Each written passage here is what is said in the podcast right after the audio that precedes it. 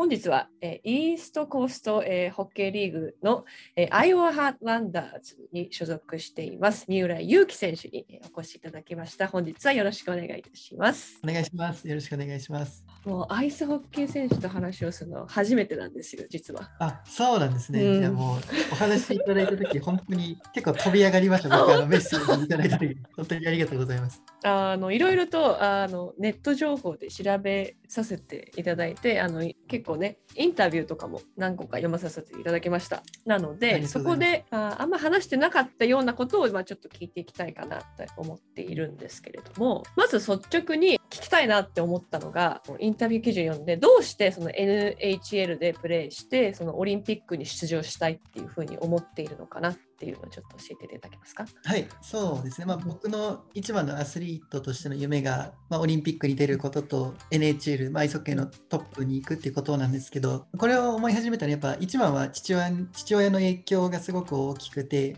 父が1998年の長野オリンピックに日本代表選手としてあの当時実際に出場していて、まあ、その姿をご自分で見たりあのずっとお話で聞いていたりもしたのでやっぱオリンピックに出るっていうことのこう憧れはものすごく強く持っていてでかつやっぱり自分自身が二十歳の時にあのオリンピック最終予選に初めて日本代表に呼んでいただいたんですけどでもそこで思い通りのプレーもできずチームもあの3戦全敗で予選敗退っていう結果になってしまって、まあ、目の前で本当に五輪をこう逃すっていうような経験をしてからは特にオリンピックに対する思いはすごく強いですね。であとその NHL に行くっていうことに関しては、まあ、やっぱりアイスホッケー世界最高峰のリーグになるので、まあ、そこにこうなんとか届いて、まあ、結局はその自分がどれだけ高いところに行けるかっていうところの、まあ、挑戦をしている途中になります、ね、じゃあまあ自分自身への挑戦っていう意味でそこを目指したいっていうのが目的の一つにあるっていう感じかな。そこがやっぱり一番大きいと思います。もちろんあのいわゆるそのアイスホッケーってまだ国内ではすごくマイナーな競技っていうふうに思われているところがあるので、まあ、やっぱり自分自身がその高いレベルに行くことでその国内のアイスホッケーをもっともっとこう活性化させていったりとか若い選手たちのこう一つの指標になるっていうことはもちろんあのの目的としてはあるんですけどただやっぱそれはどちらかというとやっぱ副産物的なものでどっちかというとこう自分がまずは自分のやりたいことを一番にやるっていうことはぶれてないと思いますね。素晴らしいね。そのさあのオリンピック出場その目の前で逃したっていう経験をしたって言ったじゃない。でその時に感じたその世界との差というかそのアジアレベルとの差っていうのはどんなところに感じた？いやもう全てですね。あの当時僕チェコであのその17歳の時に僕チェコに渡ってチェコで2年半プレーをしていてその2年半のプレーを終えてアメリカに渡るっていうタイミングであの五輪予選に招集していただいてでチェコでまあある程度こういい結果を残せていたので、まあ、言ってしまえばその結構こう自信がある状態ではあったんですけど実際にそのあのヨーロッパの強豪国とこうプレーをした時にもう本当に全く歯が立たないっていう状態を経験して、それはもう個人としてもそうだし、チームとしても相手がこう40本近くシュート打ってきてる中で、日本は10本ぐらいしかシュート打てなかったりみたいな、もう歴然とした差を感じてですね、やっぱそこであの本当にこのままじゃいけないんだなっていうところをすごくこう強く感じたところはありましたね。もう個人スキルもそうだし、選手としてのそのまとまりっていう部分もそうだし、まあ、そういった意味でやっぱりその自分ができるだけ高いレベルでプレーをすることが日本代表にその戻ってきた時にもそれをこう還元できるっていうことにつながるのかなっていうふうに強く感じて本当にこのままじゃやばいって思いました当時は。あなんか今の話を聞いてて私の二十歳と同じようなことを感じているんだなとそう今ちょっと思って。私もそうオリンピックで同じような経験してこのままじゃまずいなっていう危機感を覚えて多分今のような三浦君の精神状態で二十歳の前半を過ごしてたんだけど。もうあそう本当にあの冗談抜きであの長里さんがもう僕が尊敬してるアスリートの中のこう一人であのやっぱり実力っていうか、ね、世界でこう結果を残し続けるってやっぱ本当に大変なことだと思っていてそのすごいっていう言葉で表せるぐらいのことじゃないと思ってるんですよやっぱ自分がこう挑戦してるからこそやっぱそこはすごく感じるのでここでやっぱ一戦で戦い続けていてでかつすごくその人生を楽しまれてるっていうところが僕はめちゃめちゃ素敵だなというふうに思います。ありがとうありがとう。今言ったけどさその結果を海外で結果をこう残し続けるために必要なことっていうのは三浦君的にはどう思ってる？いやそうですね、ここは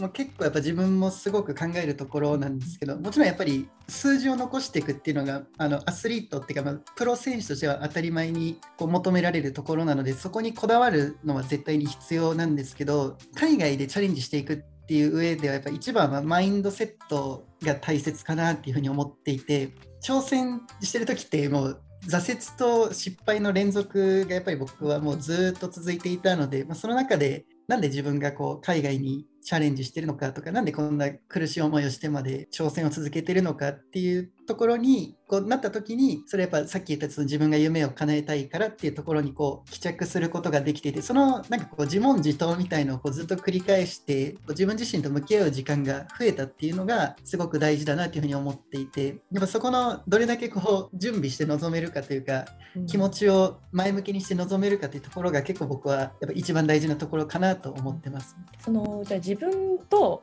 こう向き合うっていうことをすごく大切にしてると思うんだけど、うんうん、向き合いすぎて逆に空回りしちゃうっていう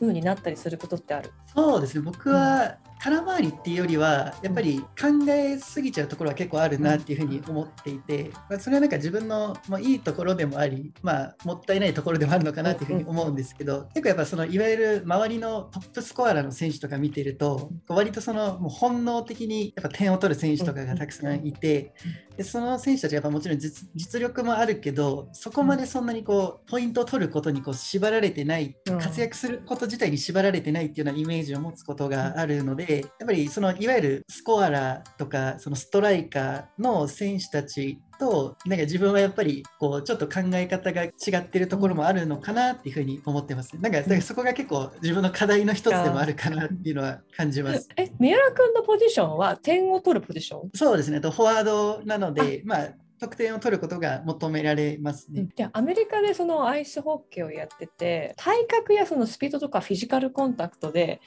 差を感じることってある、うん、ありますね。あの、まあ、特にやっぱ体格差に関しては僕もどのチームでもやっぱり小さい方から数えた方が速くなる状態でリーグには本当に190センチ100キロ超えの選手とかもやっぱたくさんいたりするので、まあ、そういう選手たちとこうバトルをしていくっていうことをまあ、考えるとやっぱりディスアドバンテージなところはあるんですけど、まあ、ただ、ね、そこを言い訳にして いったら結局やっぱ上にはいけないので、まあ、そこに打ち勝つために自分なりにいろいろ工夫だったり新しいトレーニング取り入れたりっていうようなことをやってますね。具体的にどんなことやってる？そうですねとあの2021年から新たに取り入れてたのが、まあ、高重心トレーニングっていうもので、うん、あのまあ、結構重心を低くするっていうことがスポーツにおいてはすごく大切っていうふうに思われがちだと思うんですけど、まあ、僕がその教わっていたところではこう重心をこう高く維持することでその結果的に足の足っていうかその下半身の使える部分をこうもっともっとこう体の中でこう大きくするっていうような考え方ででそこでその当たり負けをしないその体の使い方を学ぶっていう機会があったんですけど、まあ、それを日本にいる夏の間ずっと取り組んでいて、まあ、それがあのかなり自分としてもあのすごく役に立っているなっていう実感を今のところできているのでここはもうちょっとこう真剣に取り組んでいきたいなって思っているところですね。あじゃあもともとじゃあ低重心でプレイしてたなっていうのもその高重心のトレーニングをやってみて感じるってこと？あそうですね。結構変わったと思います。あの体の当たり方とかその当たられた時のなんていうんだろうその自分の今までのいわゆる弱さっていうところが、まあ、やっぱ自分の課題ではあったので、まあ、そこがその今年プロリーグに、まあ、初めてデビューしてあのよりレベルの高い環境でプレーしてる中でも自分のこの体格でも戦っていけるっていうことはあのそこにこう見出せる力はあるっていうのはすごく感じたのでここはもうちょっとこう学んでいきたいなと思っているところですね。日本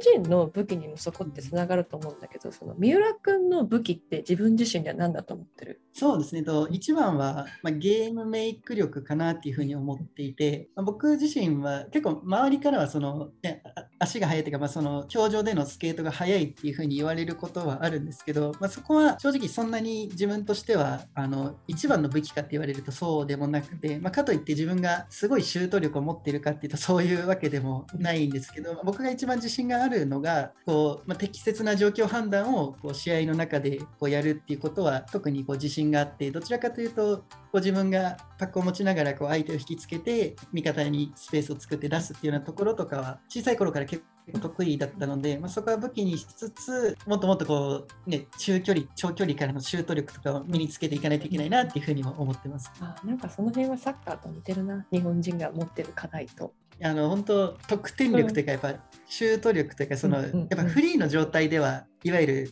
スキルにやっぱかなり自信はあるんですけど、はいやっぱその競り合いの部分だったりとか、その50-50の状態でどれだけそこをこう突破できるかっていうところはやっぱまだまだ強くならないといけないなっていうのはすごく感じますね。うん。アイスホッケーってどれくらい戦術があるのかわからないんだけどうんうん。自分がじゃあその相手を引きつけてパス出して味方にをにスペースを与えるみたいなプレーをしてるって言ってたけどそれって戦術の中の一つとして組み込まれてるっていう感じ。そうですねと基本的には、まあ、いわゆるそのポジショニングだったりとか、まあ、こういうふうにこう相手にフォアチェックかけに行くぞとかこういうふうに守るぞっていうようなものはあるんですけどやっぱアイスホッケーって結構その多くの選手がいろんなポジションをこうやっぱ動き回るので、まあ、そういった意味ではここにずっといなきゃいけないみたいなこととかこのプレーをずっとしなきゃいけないっていうことはあんまりなくてどちらかというとその多くの選手がこう自由自在に動いていく中でそのよりクリエイティブにそのプレーを作っていくっていうところはあると思いますね。面白い。な一応その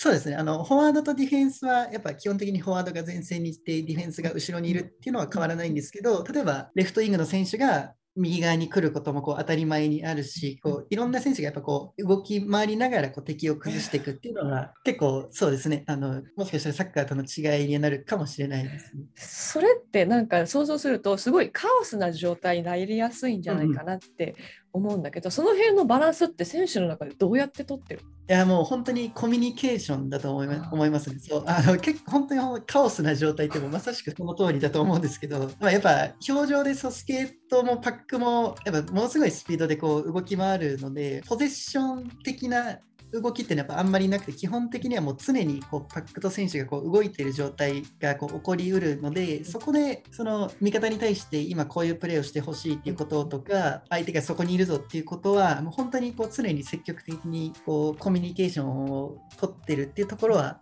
あると思います。えそれって言葉で取ってる？言葉でも話すし、まあ、あとはうちの監督があのよく言う言葉に Be predical っていう言葉があってその周りに対してこう予測可能であれっていうようなことをやっぱ試合中とかも練習中でもすごく言うんですけどこれは本当にその通りだなっていうふうに思ってこうやっぱ声で伝えることも大切だと思うんですけどそれよりも先に自分がその行動で例えば右側に走ったことで逆側にスペースを作るみたいなところのこう連続とかっていうのはあのたくさん起きてるのかなっていうふうに思うので、まあ、行動と声で味方に教えてあげるっていうのはあのすごく積極的に行われてるかなって思います。まあ、サッカーもあの同じところはあると思うんですけど、うん、そうだね自由度はアイスホッケーよりちょっと落ちるけどでも、うんうん、それをプレーを多分意識しないと本当にカオスな状態になるっていうのはあるね。そうですね、そうだと思います。うんうんうんあそうその